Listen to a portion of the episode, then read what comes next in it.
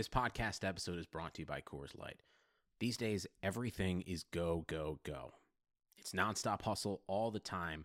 Work, friends, family expect you to be on 24 7. Well, sometimes you just need to reach for a Coors Light because it's made to chill. Coors Light is cold lagered, cold filtered, and cold packaged. It's as crisp and refreshing as the Colorado Rockies. It is literally made to chill. Coors Light is the one I choose when I need to unwind. So when you want to hit reset, reach for the beer that's made to chill. Get Coors Light in the new look delivered straight to your door with Drizly or Instacart. Celebrate responsibly. Coors Brewing Company, Golden, Colorado. This should be played at high volume, preferably in a residential area. Ladies and gentlemen, it is now time. Oh no. Oh yeah! I finished these fights. Give me a hell yeah! Top Rope Nation. Learn to love it. It's the best thing going today.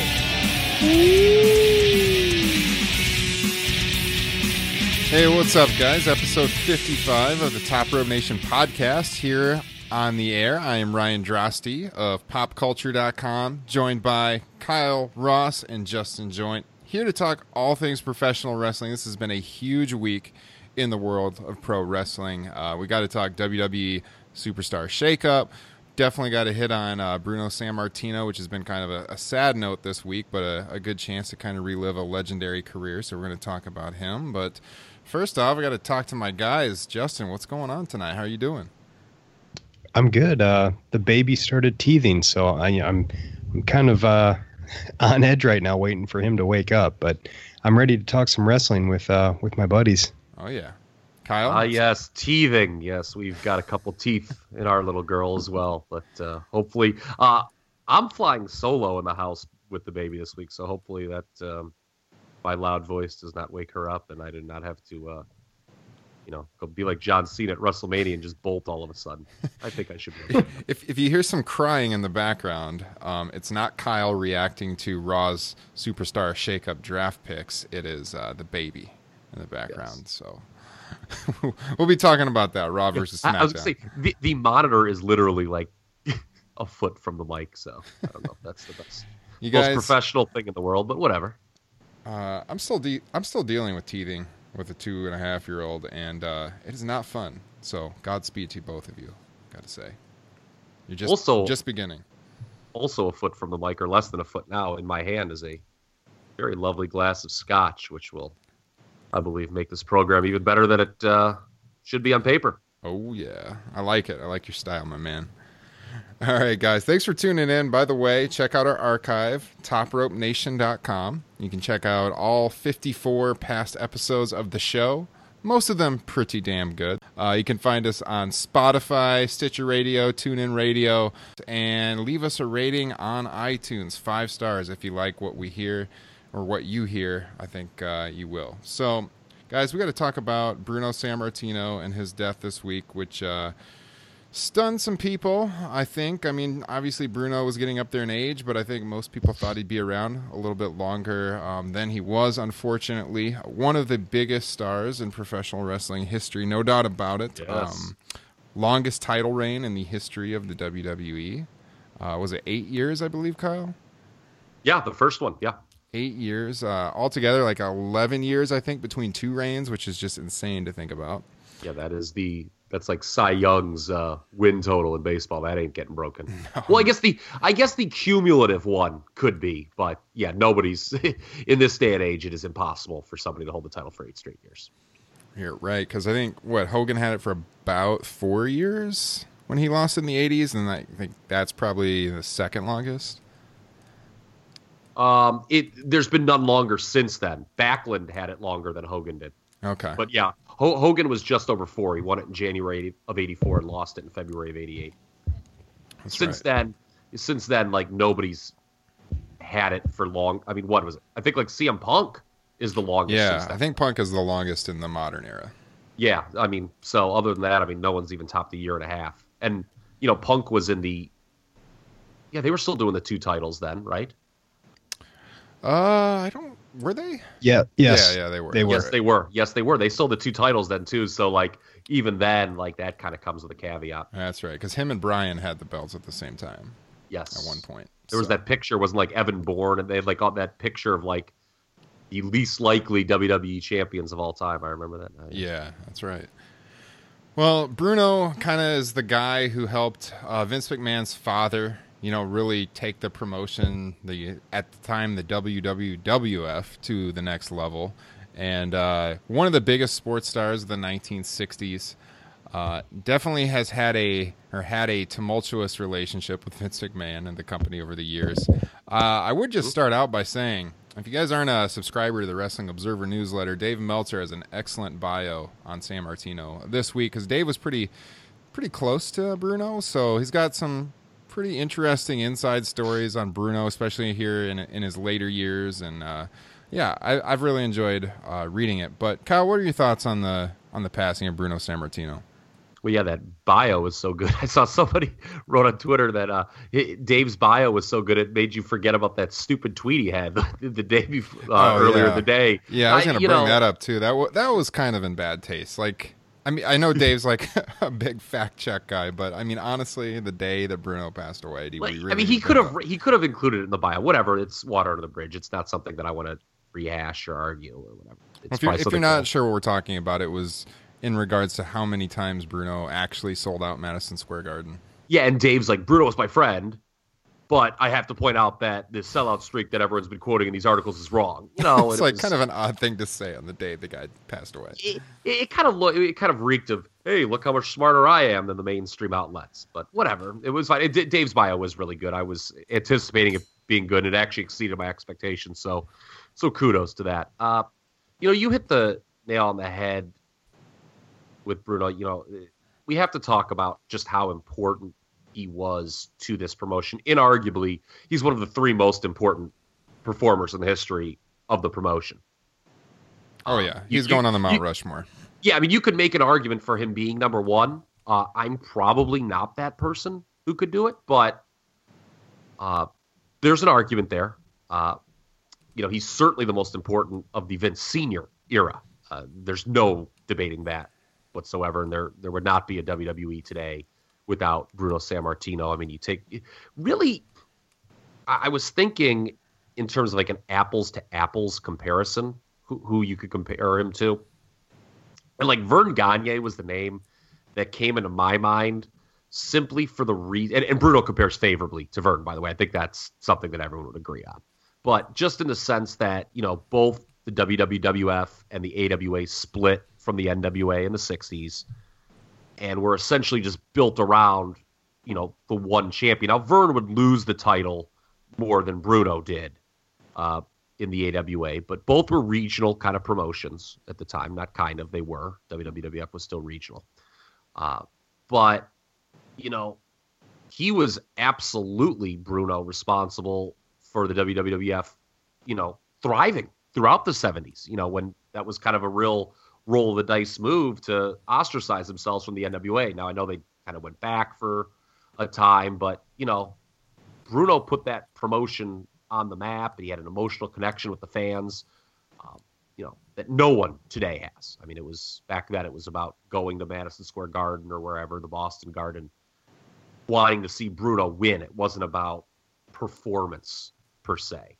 So people have talked about the cage matches. WWF, you know, was the one who did the escape the cage rules, and that was all done for Bruno, where he just beat the dog shit out of the heel and he'd walk out. That that was all set up for him. That's why they um, they had escaped the cage rules. So yeah, uh, you, you know, again, I, I just I I don't see how anyone could claim he is any worse than the third most important person in history of the promotion. I know. I mean, Hogan and Austin came about at times. You know, Hogan, you know, right when the company was going national. Austin company was obviously had been national for a long time, but you know, the three of them are, are head and shoulders above everybody else in the history of promotion in terms of importance. Uh, Justin, so as far as your knowledge of Bruno Sammartino goes, I think uh, we're kind of on the same page here.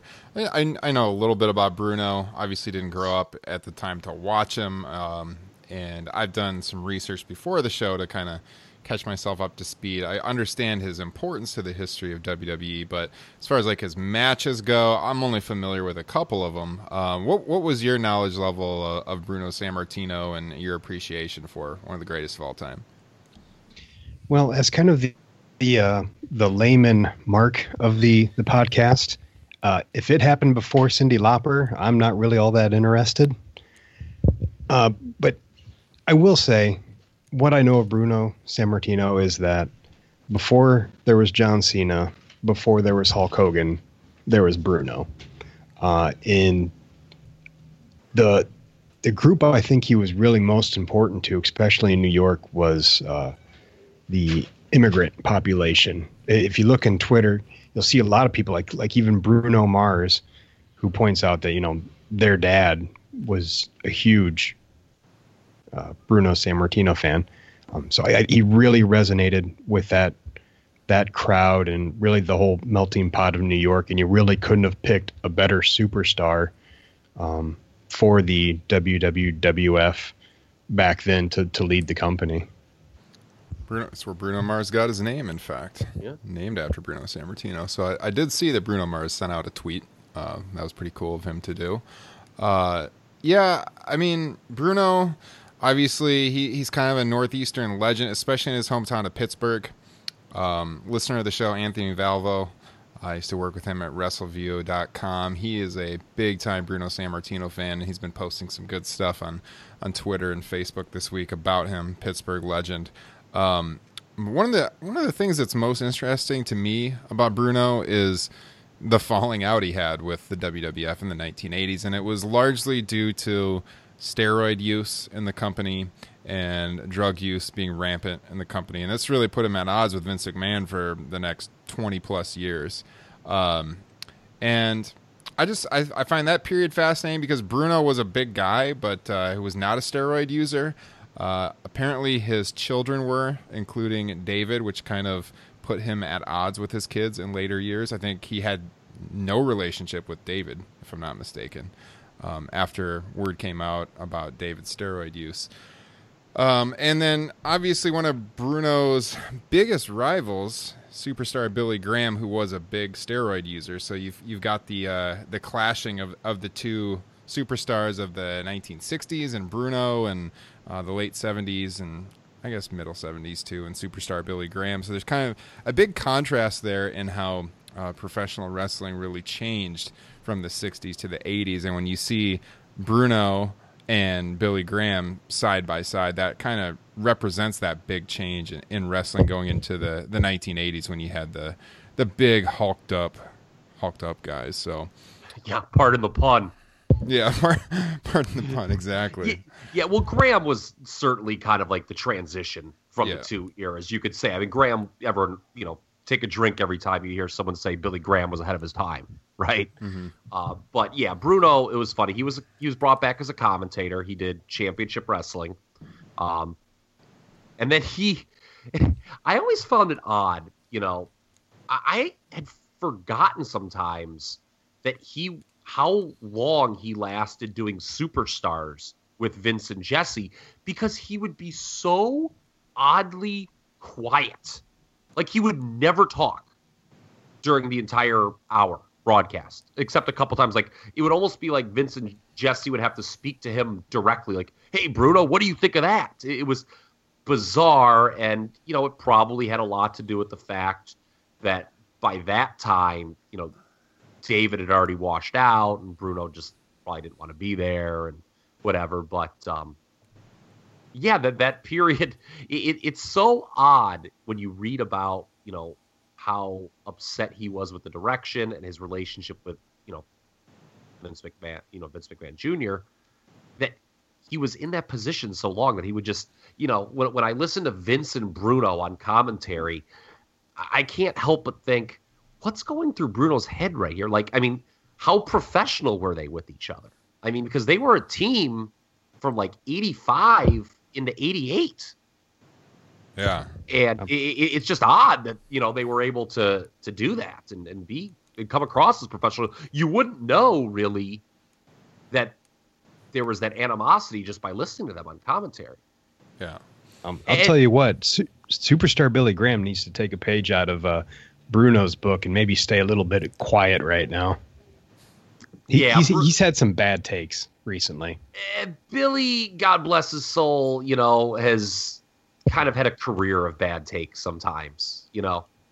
Um, you know, he, you know, uh, including with Bruno. Um, you know, I actually interviewed uh, a buddy of mine reminded me that in a previous life, podcasting life, I interviewed Bruno Sammartino. I sadly forgot all about that. And um, at the time, and I hate this, I cannot remember what the controversy was, but Billy Graham, it's ironic that Justin just brought his name up, said something pretty stupid about Bruno and his family that he probably shouldn't have. And God, I wish I could remember what the commentary was about. But um, yeah, I remember interviewing him at the time. Bruno was a super nice guy.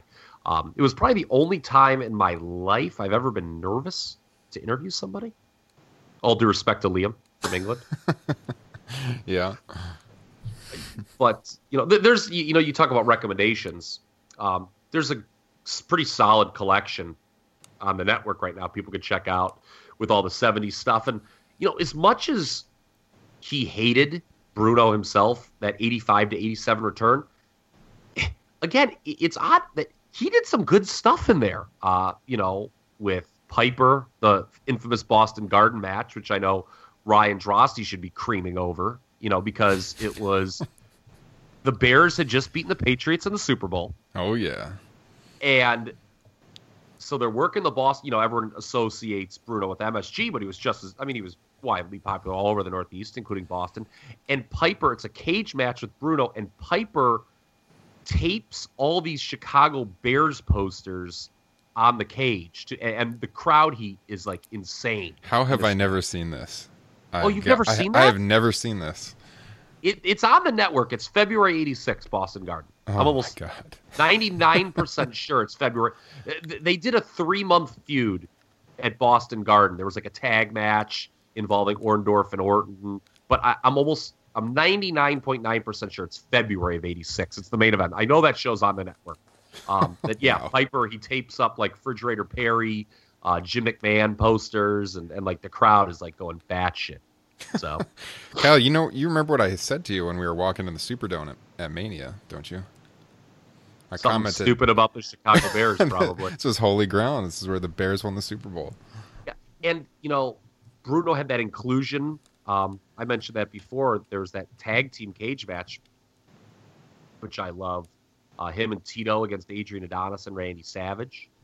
Uh, and he actually, people forget about this, had a small role in that famous Randy Savage Ricky Steamboat angle, where Savage dropped the bell on Steamboat. They don't. It was something they rarely ever showed again after it happened, but Savage cuts this incredible promo at the end of the show where he's like he starts asking for the ketchup and mustard to put on the hot dog, Ricky Steamboat.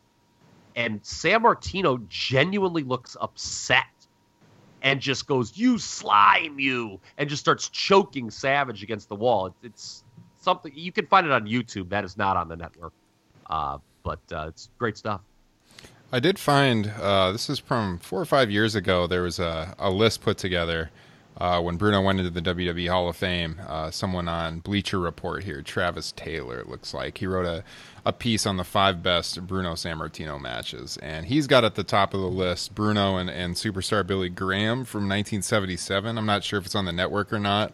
Uh, looks like it's in August of 77. Uh, I guess Graham had defeated Sammartino in April to end his second title reign, and then this is a rematch from August, and supposedly it's one of his best matches. I believe I read in the Meltzer bio, Graham is the only guy to ever beat Bruno in a cage match. Interesting. Well, I was thinking a second ago about um, talking about the animosity and them doing commentary between Bruno and Vince, and there was. Speaking of the Observer, there was a good story in there about when Dave was on, I think, the Donahue show. Oh, that was a good, really good story. yes. Yeah, I, I've seen this um, years and years ago, but I got to look this up again. But uh, it was all about like the the drug and sex scandal going on with the WWF in the early '90s, like '92. And Dave's there, and he's supposed to be like the calm voice, the journalist, and he talks about it in the issue, of The Observer, this week, how they had got like their seating chart before the show, and I guess Bruno was supposed to sit side by side with Vince McMahon. And the backstory is Bruno and Vince were on Larry King before this, uh, a few months prior, I think, and I guess Vince was just lying through his teeth about what was going on in his company, and Bruno was actually telling the truth, but King kind of sided with Vince, and it really pissed off Bruno. And so when they, when they get to the Donahue show, and Bruno was supposed to sit side by side with Vince McMahon, he told the people, like, I can't sit next to him because if he if he lies, I can't promise you that I won't punch him right then and there. so yeah, and, and I love Dave. He's like, well, yeah, I don't care what he says. I won't hit him. Yeah, so Dave sits next to. Vince McMahon instead. He he volunteered to move. So I I thought that was funny. Pretty interesting story. But uh, Bruno did make amends with the WWE. Obviously, he was inducted in the Hall of Fame in uh, 2013, I believe, and far too late probably. But you know, like we said, he was on the outs with the company. Um, I remember when Mike Tyson came in in '98, and they were always asking him who his favorite wrestling stars Yes. were, and he would always say Bruno Sammartino. That was like the first name, and even at that time, I knew that Bruno and and WWF were not on good terms, and it was always kind of funny to to hear him. That was always his first response: Bruno Sammartino, Bruno Sammartino. I think the Raw where they did the famous Austin Tyson pull apart. Uh that Vince asked him that question and, and Tyson yelled out Bruno Sammartino and Vince is just so awkwardly sitting there like okay and moving on to my next question. All right, well, that's Bruno Sammartino, guys. Definitely check out his work on the WWE Network. Do some reading. Check out this week's Observer. I don't think you will regret it. All right, so we've got to talk this WWE Superstar shakeup that happened this week and how it impacted Raw and SmackDown. I have some pretty strong opinions of that. I wrote an article this week, kind of talking about on PopCulture.com who came out ahead, Raw or SmackDown, and I think. Here we go. I think most of our listeners think SmackDown came out way ahead, just judging by our poll we put up on the Twitter account at Top Rope Pod. I also think SmackDown came out far ahead, um, which is interesting because in the last few months, you know, I think Raw has been the better show uh, up until Daniel Bryan's return, at least. And when we started the brand split, SmackDown was, was kind of in it at the beginning. Uh, then SmackDown was for sure the better show for quite a while. But then over the last, I would say since last summer or so, Raw has really has been the better broadcast. But uh, recently, SmackDown's recaptured some steam, and now with the pickups they had this week on Monday and Tuesday night, I don't see how SmackDown isn't the A show. But I'm going to go right away to Kyle because it sounds like you got some strong opinions on this. No, I actually don't have strong opinions on it, which is ironic. But I thought maybe you disagreed with my article the way you uh, No. texted me about it earlier today. No, no, it was. Um, so I'm just looking at it differently, I think, than most people. So, in the sense that most people listening to the show, including the people doing the show, generally prefer the people that went to SmackDown and don't like the people that went from SmackDown to Raw. Okay, yeah, you can say SmackDown, quote unquote, won.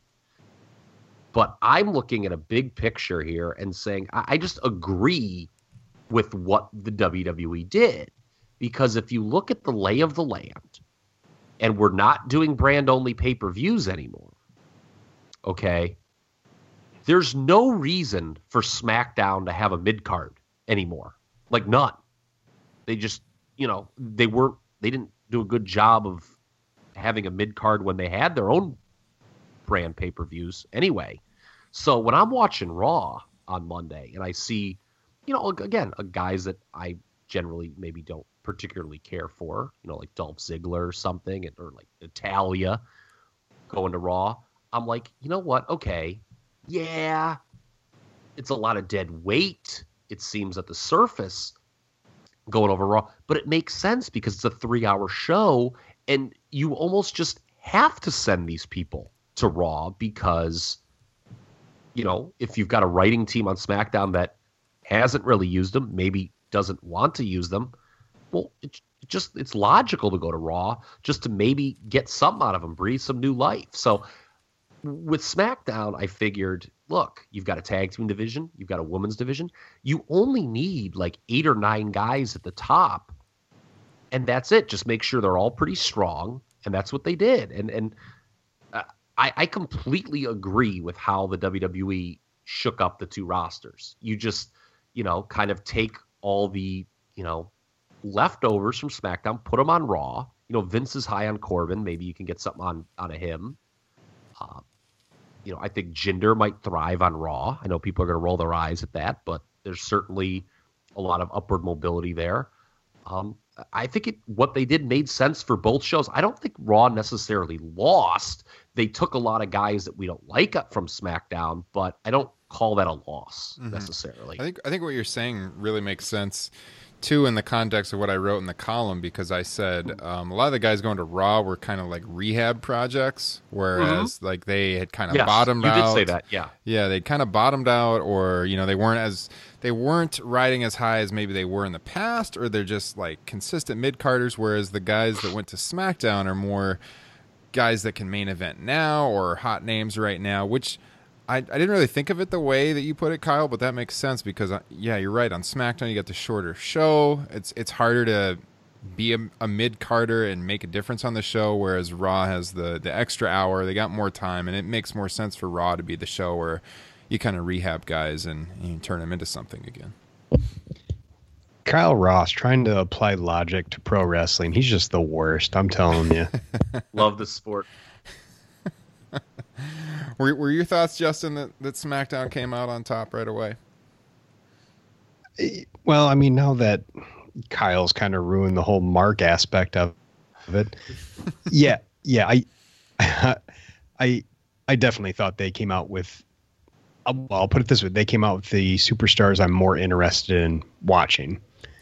Um, my biggest takeaway, the shocker, is the tag team division on SmackDown, and the fact that, for one, they didn't break up the Usos and New Day, and I, I just, I don't know where all that's going, especially when you bring over the Bar and uh, the Good Brothers, who I mean, obviously, I think uh, um, hardcore fans have a higher opinion of than uh, the WWE does, but. Um, yeah, I mean, uh, Samoa Joe, I, we, I, you know, in what's lost in this, I think a little bit is Kevin Owens and Sami Zayn going to Raw. I, I think those are probably the two biggest stars that actually moved. But uh, yeah, yeah, it, it, I'm I'm interested in what they're gonna do. Um, Yeah. we're gonna see. As far as the tag team ranks too, you also got Sanity called up, so that's another team in the tag team division on SmackDown that can do some things. Uh, I was, you know, pre- pretty pleasantly surprised when I saw that Almas had been called up with Zelina Vega because I think there's some big time things ahead for those two on SmackDown. Yes. Um, you got the Miz on SmackDown now, who is, as we talked about in the show, constantly one of the best heels presently and, and maybe ever in the company. Uh, Jeff Hardy's pretty hot right now. Joe is really on a different level right now since his return. Man, that promo he cut on Roman Reigns was excellent on the night after WrestleMania. Uh, his promo on SmackDown Especially if you're looking good. to eviscerate Roman Reigns. Oh, especially, man. especially if you want to make sure Roman Reigns isn't going to get over like you want him to, then that is a great promo by Samoa Joe. Yeah, uh, we're gonna have probably eventually after the whole thing with Nakamura wraps up. Which, by the way, Nakamura reinventing reinventing himself. I think Kyle Love is Shinsuke Nakamura. Kyle is Doing- now on the Shinsuke bandwagon. Doing the best work of his career the last two weeks. The low blows, The- the amazing. lo- I may actually vote in Meltzer's awards at the end of 2018, and my favorite move is going to be Shinsuke Nakamura punching AJ Styles in the balls. There's just no better move in pro wrestling right the now. way he just holds it and the facials he makes are Yes. just hilarious. he, he just loves punching AJ Styles in the freaking Jacobs, man. You know what I could not stop thinking about is how we've talked about this on the show with Shinsuke when when he was a face about how he shouldn't be talking. He shouldn't be doing interviews because it makes him look goofy. The fans don't connect. But the way they're doing it now is a heel on Tuesday night where he did the no speak English, freaking perfect. I loved that. That was just amazing. I couldn't It's help but think back to our conversations here. Yeah, it's funny, and I'll throw it to you guys. Looking back, it's only been what now? Two weeks? Not even. Is Nakamura's heel turn? You know, is dis. You know, everyone. The big story coming out of Styles Nakamura. Oh, what a disappointing match. But is his heel turn storyline wise maybe the most relevant thing to come out of WrestleMania? In terms of like, oh, if you missed WrestleMania, like this was kind of like a notable change in the narrative of something. Like, really, when you think about it, nothing else that happened at that show. I mean, you could talk about Roman not winning, but that's a negative. I think we can talk Same about that one later. But yeah, or Asuka, or you're right, Asuka's streak. But in terms of something that's had a positive impact on the company that happened that night, I think you got to go with the Nakamura heel turn right now. Yeah, definitely. It, it, it breathed new life into him for sure. It, it, it's something else I want to bring up too that I think it's totally unfair to like evaluate which brand won this right now. Man, we got two pay per views coming up in a real short span that are kind of goofy because you've got Raw and SmackDown guys opposing each other on these shows. It's kind of some lame duck matches. I don't think you can properly evaluate this thing until after Backlash and see what the long term direction is. I mean, that's kind of what I want to get into on the show is kind of taking inventory of the rosters and where we think this will go. Because, you know, again, yeah, I think SmackDown's got the capability to have a lot of great TV matches every week with that roster. But where do they go? Where does Raw go? I, I think that's the interesting thing. At this time last year, we knew what the title matches were going to be at WrestleMania in New Orleans. That, that's what they wound up being. Reigns and Lesnar, Styles and Nakamura. Right now, I don't think we know what the big money matches are for WrestleMania. I mean, okay, you can talk about Rousey, but as, as far as the men's world title matches, you know, your guess is as good as mine. I would assume Reigns would be a factor on Raw and Daniel Bryan on SmackDown, but you know, there's there's room for guys to step up. Yeah, I think the interesting thing about the direction is going to be where they go with Joe because everyone's going to be anticipating this Joe Styles match as on fire as Joe is right now. But Nakamura and Styles have this program going on that they can't turn off right now. So, and and Joe is booked to work Reigns at Backlash right. in what could be potentially a lame duck Raw or Universal title match, depending on what happens with Reigns and Lesnar at Greatest Royal Rumble ever. Do we think do we think Reigns is going to win the title? What are your guys' thoughts on that? the long pause. Yeah, I mean, at, at this point, I just, I I think, God, what was it? It was like a, I don't know if it's six months ago or whatnot, but Kyle said that he wished they would just pull the trigger, give him his his run. Which you know, now I'm at the same point. Actually, no, I'm not at the same point. I'm, I'm at the point where it's like, I'm. You had your chances you need to move on. You need to change something with Roman Reigns. I'm tired of the fans shitting on him and ruining my, you know, viewing of wrestling. I, but if I had to put money on it, yeah, I, I think Reigns is going to win the title. I guess. I don't know because this is the way they've done it is so poor in that the way that Mania match was booked, there was no reason to do this rematch. And again, the booking is doing Roman Reigns no favors here because it's basically like, well, the promotion is just giving him another shot. Yeah. And I, I just don't like this setup at all. I mean, they really, really, really should have just pulled the trigger at WrestleMania. And I don't know. Really, I, I does it make sense? I mean, what do you do with Brock Lesnar then? I guess if he has more than one match left on his deal.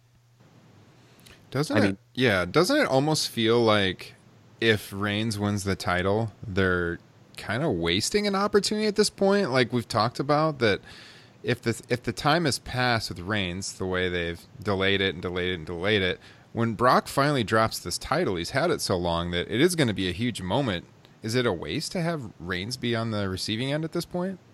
I don't know who the person is then that I- beats I don't either. Lesnar if it's not Reigns. I, I they've really put themselves into a corner. I, I mean, the more and more I think about it, you know, I guess I'm not answering your question at all, which was a very fair and good question to ask. Who do you think's going to win that match?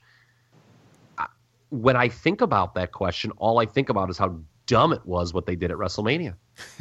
That's my answer. I, I I don't know. It was dumb what they did at WrestleMania, mm-hmm. and now there's no good answer to that. Yeah. Yeah, it'll be interesting. I I'm I'm pretty much right where you guys are though. I I like Reigns. I've been sold on Reigns over the last six six months or so. Uh, just like Justin, I'm I'm tired of the fan reaction, and I wish he'd just kind of get the title, get the run, get it out of the way, see what happens. But at the same time, man, just so many delays that I, I just don't see how it can work as presently constructed. I felt like it could maybe work with the win of Mania, but man, after they beat him there, I just I don't see it anymore. They they've got to have some kind of crazy change, and uh, yeah, I don't I don't know what they're gonna do. The thing is, I do assume Roman Reigns is going to end up as the Universal Champion. Oh yeah, and I and I assume it's going to be the same thing where, you know, he's a babyface being rejected by the majority of the fans. And what's interesting is looking at the roster, there are not a lot of heel strong heels on the Raw side. I know Justin mentioned, you know, they did get Owens and Zayn. Look, I I do not want to see them as the featured heels on a brand. Again, that was SmackDown was bad with them in that role. I don't. I certainly don't want to see them as the foils of Roman Reigns. For God's sake, Wow. please do Kyle not Ross that. heel turn. Kyle Ross heel turn right here on the pod. I I I think Dean Ambrose would be a, a solid top heel on Raw when he comes back. That's what a. That's funny. I had that in my notes down the line. He's an X factor right now because he could come back at a time where Roman's the Universal Champion, Seth's the IC Champion, and where does he does he turn heel on one or both of them? I, I think there is some logic there, and I can see that happening. Mm-hmm. What if we get a Roman Reigns Seth Rollins Universal versus IC champion match at SummerSlam? I could see that. Well, it, the thing is that's funny is is shallow as the heel side I think is on Raw. This babyface side is deep. You got Braun Strowman, Bobby Lashley, Seth Rollins, your boy Finn Balor. I mean, that's a strong top five. Uh, Bobby Roode, by the way, you know we've been beating this drum forever. My God, you know, given the lay of the land that we're kind of talking here, he really needs to turn heel now Yeah. because he's got no chance to be a major player on the babyface side, but there's certainly room for him to grow were he to turn heel. And he's an uninteresting babyface to boot. So Yeah, I think I think Bobby Lashley has lost a lot in just the week he's been back. I think I think he I think he is a he's quite a bit below some of those other names that you mentioned. I already sense that the interest is dying in Bobby Lashley. I don't, I don't know what Justin's thoughts are on that, but uh, I I don't see a lot of interest in Bobby Lashley personally. Bobby Lashley happened while I was kind of out on wrestling back in like what was that like uh, WrestleMania 23. Wasn't really paying attention back then, and I I don't watch TNA, so like for somebody as an observer who doesn't know anything about him, I, he doesn't do a lot for me yet. Well, suppose a lot of people thought he was going to be wrestling Lesnar because they both had the MMA stuff, but apparently that is not in the plans at all. So well, that was according to Dave. I mean, you know, stick to the bios, Dave. Sometimes. You know, so. Well, I, I do think though, but I do think Bobby Lashley is definitely a tier below, uh, like Rollins and Balor, for example, Oh. the names that you've mentioned. Uh, Rollins sure. is probably doing the best work of his career right now. I got to Yeah. say that. Like Seth had a problem. You know, the the way they did the babyface turn was clunky initially. You know that they didn't. You know, remember like they tried to get the fans to boo him really hard when he came back. Mm-hmm. This was like two years ago when they first did the brand split, and then they wound up turning him babyface two months later. It was real clunky. he had issues initially connecting, I, and I think it was kind of personality wise. But he, right now, he's never been better, in my opinion. Seth Rollins. I, I think, think his Bobby- twenty his twenty fifteen is pretty hard to top, though, don't you think? I didn't. I didn't like him in that heel role at all. But as far I as like like his work in the ring, man, he was carrying those shows. I think he's do. I, yeah, he had. Uh, I I think his work this year's, but he's had some great TV matches, man. Yeah, yeah. I, I, I just, to me, right now, as an all around performer, I think Seth Rollins is at his best right now, as we speak. And going on to Lashley, sorry to interrupt you. What were you going to say? I, he, he did get better in, in it in TNA. He did. Yeah. He, he, it's funny. It's just like Drew McIntyre. He was a guy pushed too hard too soon in WWE. Then they gave up. Well, La- actually, that's not fair. Lashley was a different situation. He quit, but you know, he got better. I, I expect big things from Bobby Lashley, personally. But you don't you don't think that the fan interest in Bobby Lashley is close to Rollins or Balor at this moment, do you? I don't know. I think it's grossly unfair to make that comment after two weeks. Well, I don't. I think it'd be unfair to make it several weeks from now, but right now, I I just don't think he can possibly be on that level just because he's been gone for so long. Virtually nobody watches TNA wrestling, and sorry to any of our listeners that watch it. I'm not I'm not bashing it. It's just the fact like not many people watch Impact Wrestling. I, Uh, I think if I think if done right, his ceiling can be higher than both of those guys. Okay, but at this moment, he's he's not on that level. Like Balor is massively popular with the audience, regardless of things that have been said on this podcast. He is. We we saw that in New Orleans. Justin walking down Bourbon Street in that Balor Club hoodie, everywhere. Comments on Finn Balor. I think Finn Balor is super popular with the crowd.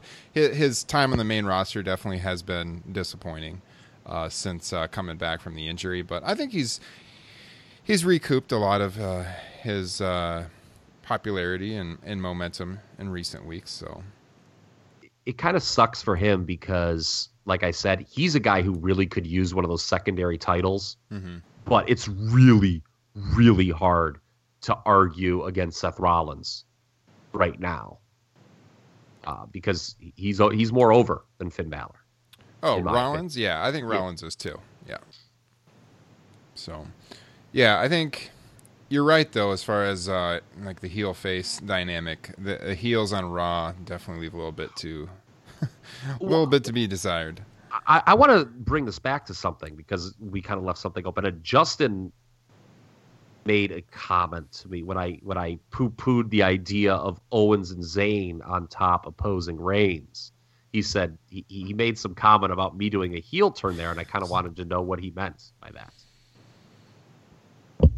Oh well, as a, mark, I, I like how you're taking on the the, the resident Mark uh, storyline now. yeah, I'm gonna own it. I, I already pinned that badge on my uh, on my uh, Boy Scout shirt or wh- however that works. Next to the Tiger Cub badge on the other side. yeah. Um, I think those are guys that God, you can't possibly want them at the top of another brand. absolutely. I'm. Oh God, here we go. Oh. Pandora's box has been opened. Oh my goodness, here we go. how, how are you not entertained by those two? Those, those two, to me, I- like you were complaining about them being on SmackDown when they were the only thing making it interesting to watch. Oh, God, they were Even if that this- a drag. Oh, no, Oh, man. no, that was way. so bad in that dude. No, that that was who was ever writing the story. I think they were making the most out of that. That segment with with the Miztourage on Monday was fantastic. And Sami re- reading Stephanie's oh no, note. that was That- good. But I'm yeah, but I, I'm, we're me- talking about these performers, right? What are you talking about? I'm talking about their awful six months on SmackDown as the lead heel, as the lead heels. And I don't think that can be on them. That's not on them. Like I think they they made that watchable. Ugh. I'm gonna have to lean towards Justin's side on this one. I I I have really liked it. I think Sami Zayn has been freshened up a lot by the heel turn. I, I hate them as heel. Kevin Owens need, should be a baby face, in my opinion. I, I just I that he's another guy to my dying day needs to be a babyface. The crowd. The, the problem with Owens and Zayn as heels. First of all, they did what I didn't. What I knew they were going to do, and I think it's such lazy storytelling. And this is not Owens and Zayn fault in that they had them lose. You know, they had them in a stipulation where if you lose, you're fired. But they just go to Raw. That's like so fucking lame. I, I got a I got a hard disagreement with you on Kevin Owens. And you think Kevin Owens should be a face? Yes. Oh, because the because here's the thing the crowd didn't want them to leave the show but they get cheered I, I think they're playing what they think is a good heel but the crowd likes kevin owens and Sami yeah, but we but we can't we can't say that and then turn around and say the crowd reaction doesn't matter with Roman Reigns oh I, I think it does it does it does matter because I mean, we've I- we've said with Roman Reigns though that like they wouldn't turn him heel, but it doesn't really matter because they don't really see heels and faces anymore. They just want a reaction. So then we can't criticize Kevin Owens for that. I think it's different with Reigns in that position. I think they they view Reigns as like John Cena. They want Kevin Owens and Sami Zayn to be traditional heels. Yeah, I think I don't.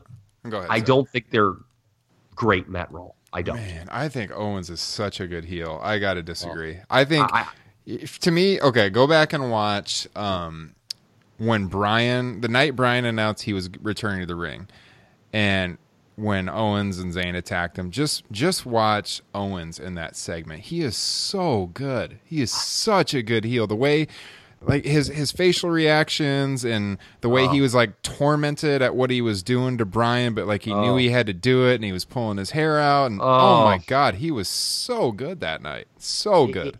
If it was not for Daniel Bryan, I wouldn't have gave two rats patooies about that segment. Oh, you don't think you don't think Owens was great in that segment?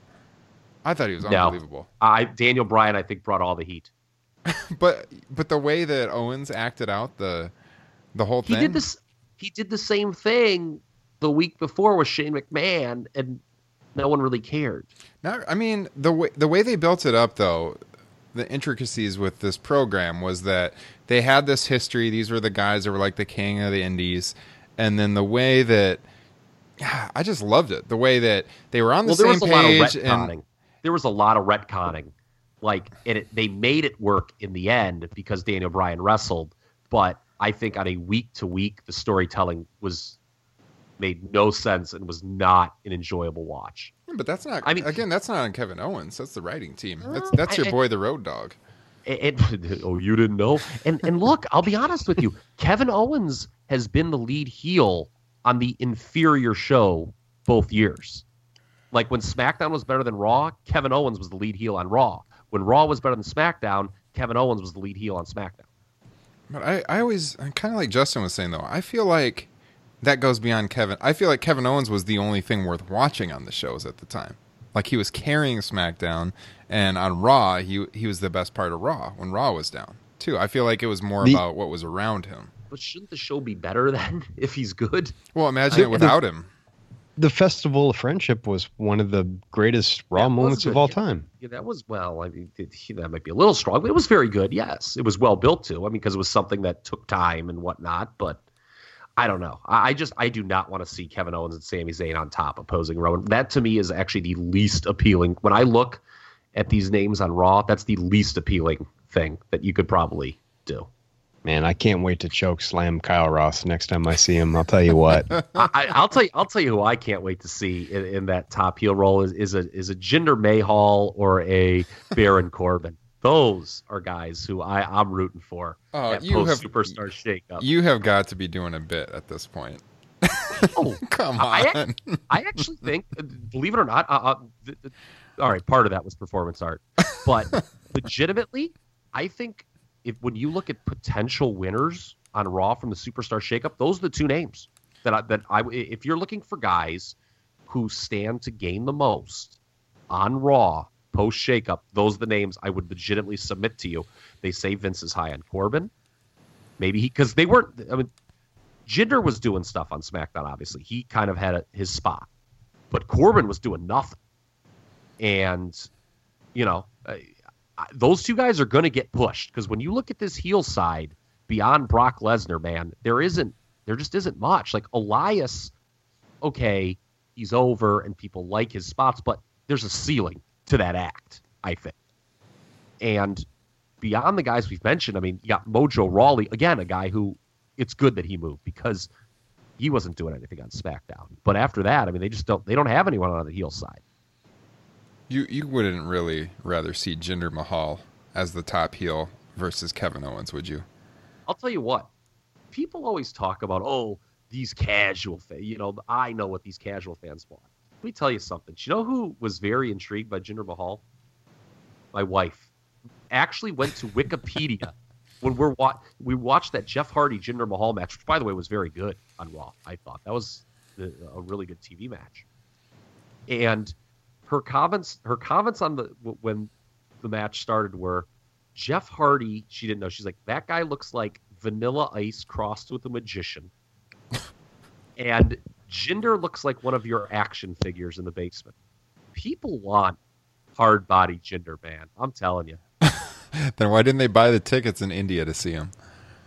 I don't know. I I just I can't believe you would actually. You can't obviously think that Jinder Mahal the ceiling's higher for him than Kevin Owens, do you? No, no Okay. but I think I think Jinder is a better modern heel than Kevin Owens. Okay. I Kevin Owens Kevin Owens is a better all around performer. I see, I see big things like if they would make Kevin Owens into an everyman babyface, and they wouldn't even this. This is my point about Kevin Owens as a heel. If they made him a babyface and said you're a babyface now, and he didn't change hardly any of his current shtick, I think it would be infinitely more enjoyable if he was presented in a in a, in a as a baby face instead of a heel. With all like the jokes and stuff you know? Like again i've brought this up before. When you heel on michael cole you're not being a heel. You're being a baby face Yeah, I think he's kind of in between there, though. They, I think they know that the uh, the internet crowd loves Kevin Owens, but they don't care. He still plays a heel. Ca- I think, I don't know. I think, I think as a as a his best work is as a heel character. I just, I, I can't imagine him really as as a as a baby face. I just can't. I can't see. i it. would lo- every man baby face you know hey he looks like the people in the crowd man and there's nothing wrong with that You want him to way. be Dusty Rhodes? You're saying? yes yes Okay. All right. Well, should we talk about the women's division? That was kind of on our agenda, Raw and SmackDown, because the SmackDown women's division is loaded right now. Absolutely loaded when you add Asuka to the mix. You got her and Charlotte on that side together. You got Becky Lynch, who criminally underutilized, but she's still there, right? Uh, Raw, Alexa Bliss, obviously very good. Got Nia Jax holding the title. Uh, a lot of talk about alexa bliss on twitter.com today What was that? What's that about? I saw something. I saw Yeah, like some I- tweet she made, but i'm not bringing it up publicly i don't want to be wrong i don't want to get sued oh god, You've already turned heel this podcast. You just as well say it. I have no idea. I actually have no idea. it all you got to do is do some searching and you'll find out what i'm talking about All right, we'll just leave that hanging for our listeners to Google themselves and see. yes Well, what do you think though? Raw and SmackDown, the women's divisions. Uh, they moved Mandy Rose, your girl, over to SmackDown to reunite with Paige. Um, who, by the way, Mandy has been looking a lot better in the ring of late since when she was first called up. I think she's been doing a, a lot better job. Um, so we got the Riot Squad moving over to Raw. Your thoughts? i was i was a little surprised that they didn't w- with paige kind of backing away from absolution and just being the gm i'm surprised they didn't split up sonya and mandy to be honest with you I, I thought that that was a time to do it, but it'll be interesting to see if they kind of link them still to her in the GM role now that they're on the same brand. I think both women's uh, rosters are in pretty good shape, quite frankly. Um, you know, I think the interesting thing is that NXT is pretty barren right now with all the call ups that have taken place over the last, you know, year to 18 months. My God. I mean, you know, that was kind of the scuttlebutt, you know, when people were like, oh, Nikki Cross isn't coming up with the rest of Sanity. I think they just need some capable bodies down there to challenge Shayna. Mm-hmm. So yeah, I, think the men's roster is loaded in NXT, but yeah, the women's roster is very depleted. You're right. Um, but but let me bring let me bring that roster back up here and let me. Cause I was actually surprised they didn't move Sasha and Bayley both to SmackDown because of like how it's sort of you know the best friends, former best friends now feuding is essentially a copycat of the feud on top on Raw, Nia and Alexa.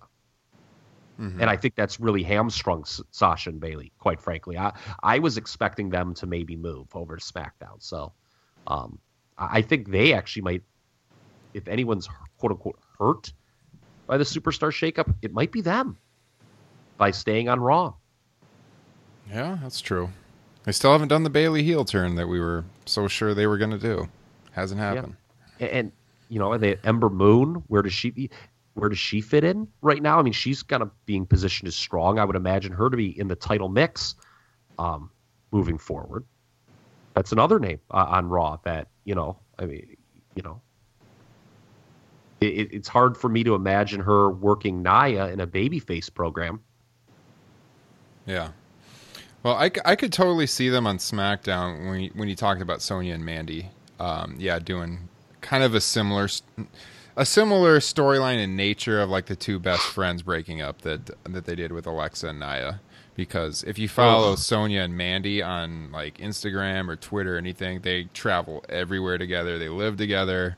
So eventually, that's definitely going to be a thing. Is they're going to split for sure. But it's I think they'll draw of, that out a lot, a long time. That's a lot of best friends splitting up, especially because we haven't even mentioned the key name on the Raw women's side, Ronda Rousey. Hello. Yeah they're very clearly going to do a thing where Natty tur- Natty Neidhart turns on her. Mm-hmm. Like that, that that that looks to be her next program, which is, I guess, something to do a placeholder for. It's kind of underwhelming in, in terms of Ronda Rousey, but whatever. I mean, Natty, I guess, is someone they can trust to work with her at this point and get kind of a, a competent match at this stage of the game. Yeah, I think I think uh, I think I'd I'd rate the SmackDown roster of women slightly ahead, but I think both. I think the women's side on both is pretty strong. I would agree. Well, I think SmackDown you can see where they're going more. I mean, you've got Carmella as the champion. She just beat Charlotte. You know, again, you know, I can smell them. Oh, you didn't know six man tags coming with Becky, Charlotte, and Asuka against Carmella and the Iconics. Mm-hmm you know, and then Naomi's kind of the wild card. I, I did, oof, I, I, I have, I don't really know how I feel about her, you know, kind of being the uneasy, you know, significant other to the that that that didn't do a lot of favors to the Usos. That angle, I didn't think. Mm-hmm when she came down and was like all concerned in that Bludgeon Brothers match. I don't know if that's the best use of Naomi, and I certainly don't know if it does the Usos any favors. But Raw, I don't know where they go with the title. To be honest with you, I, I, I told you know on the WrestleMania preview show, I said I thought they should have stretched, they should have waited for Nia to win. They should stretch that out because you know now they're just going to do rematches with Alexa, and I don't think Alexa should win the title back. So that's whatever. And then I don't know who who's Nia's program after Alexa Bliss? I guess is the question. Hmm. I guess I guess they could do like Ruby Riot eventually, but not right now. I, I have no idea. That's a, that's a good question. Yeah, I'm not I'm not seeing one that jumps out at me right now. I don't know, Justin. I mean, I miss. I mean, is it is it going to be you know girl Mickie James. I mean, it, lot, it ain't going to be Alicia Fox. I'm telling you that much. After no. some of her WrestleMania shenanigans. Yeah, I got nothing. Uh, the Raw. Well, I mean, Bayley and Sasha. One of them could maybe grab it. I mean. Yeah, I get. I mean, I that that's the real wild card on the Raw side, where they go with the Bayley Sasha thing, because it's fluttered the match got off to a real shaky start Monday night when Bayley blew that spot. Like my eyes closed. I said, "Oh fuck, these two are in trouble now." but they they kind of got him back, and then you know they did the thing with the riot Squad. So you know that's another thing. I don't know. Like the riot Squad attacked them both. So how does that? It, the Raw does not have the sort of easy to view path that SmackDown does. No, I think again, there's not the you don't have the heels to work against Nia. Like outside of Alexa Bliss, you don't have credible heels to really get title shots, and uh, it's another reason why Bayley as a heel would be really good right now, because yeah, you're right. Nia just doesn't have anyone to work with. It's I think Ruby was established fairly well in that feud with with Charlotte on SmackDown. Yeah, yeah, I could I could see her kind of being like a stopgap. Yeah, but otherwise you're looking at face face programs constantly with Nia. So, I don't know. We'll have to see. We'll have to see where it goes. So, uh, anything else on the Superstar shakeup you guys wanted to discuss? Didn't really hit the tag team situation here. I think. I think. Uh, well, we talked. I Yeah, we talked SmackDown being very strong. We didn't really talk Raw.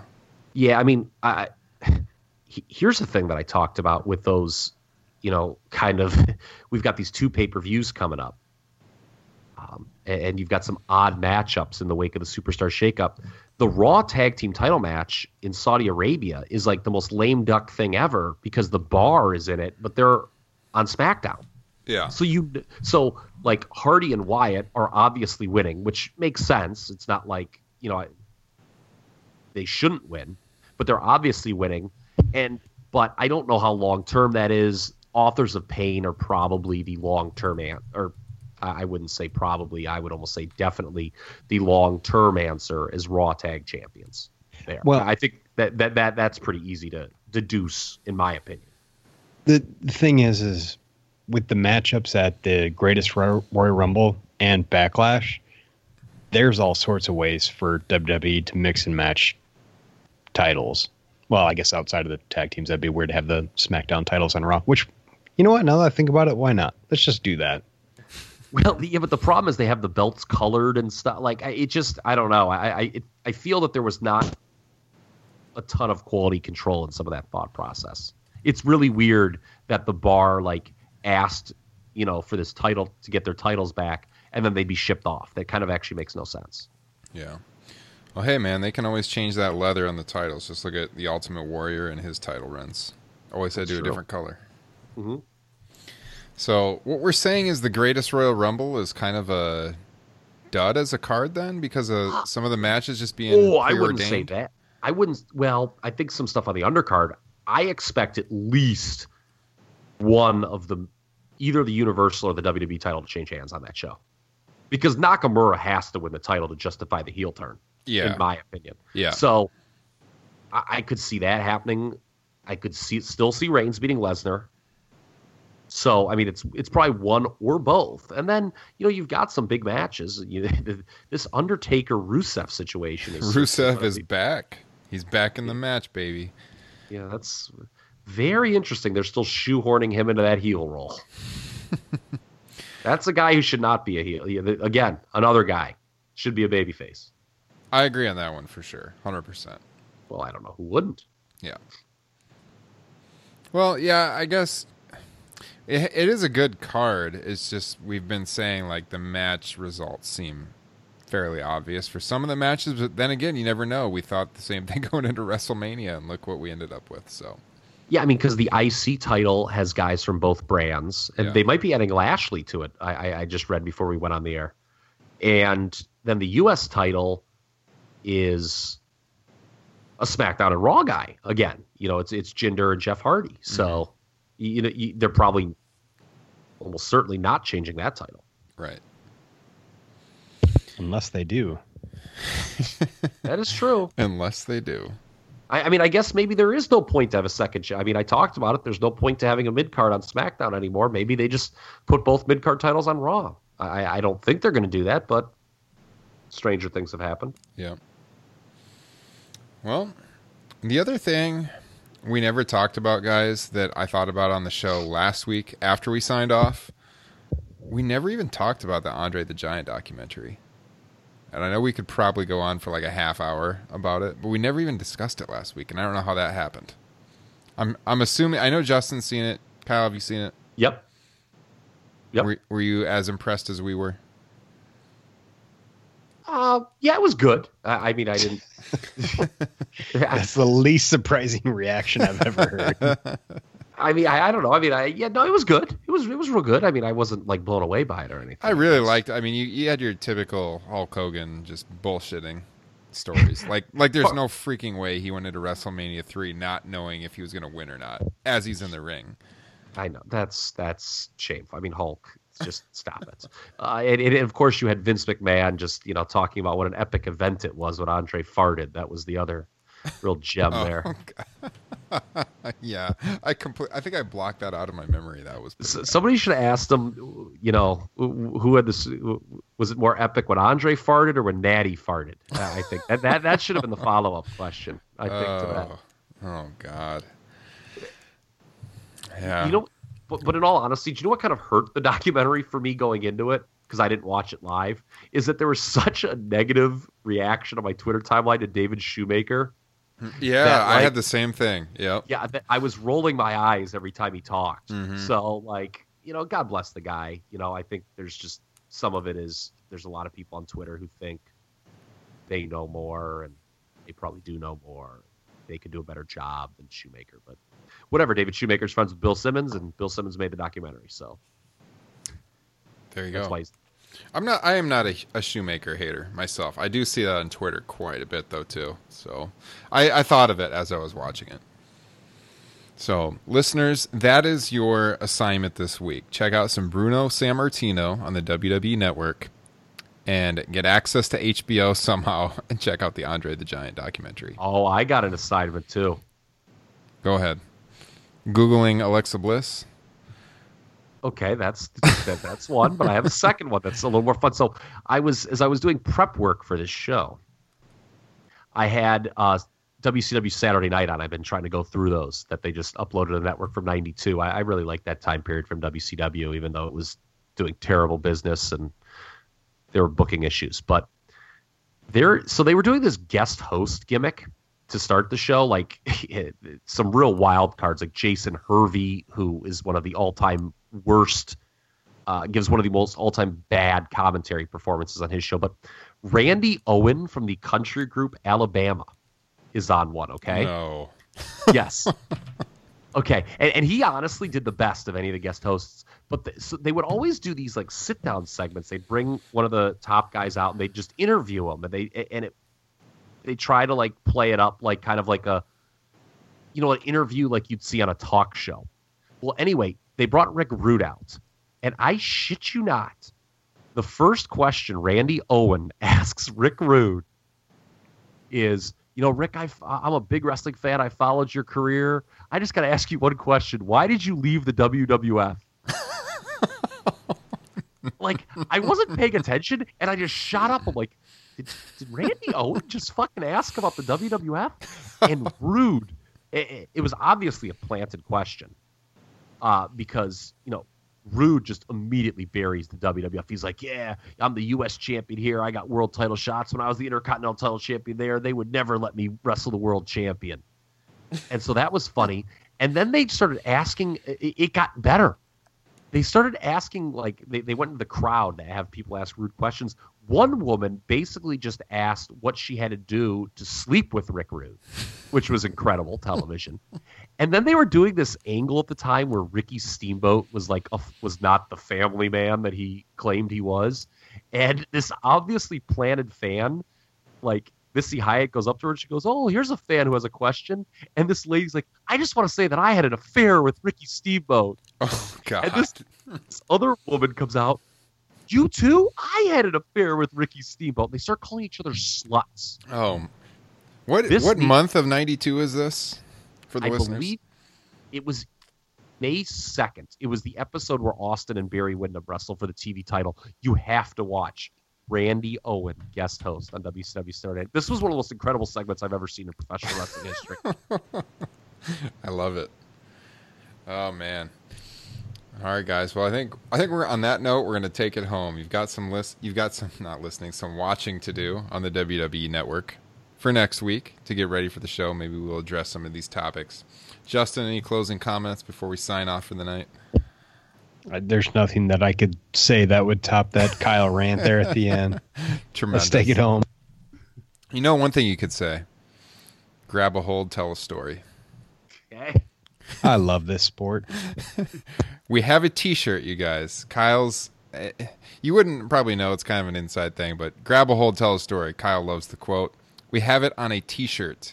You can get it at shop.spreadshirt.com slash top rope nation which by the way we also have top rope nation t-shirts there pins all kinds of stuff check it out some good stuff um, they're always running sales it'll come across the top banner on the page if there's anything on sale so check it out and uh, as always, leave us a five star rating on iTunes if you like what you hear. Check out the archives on topropenation.com, and we will be back with you next week.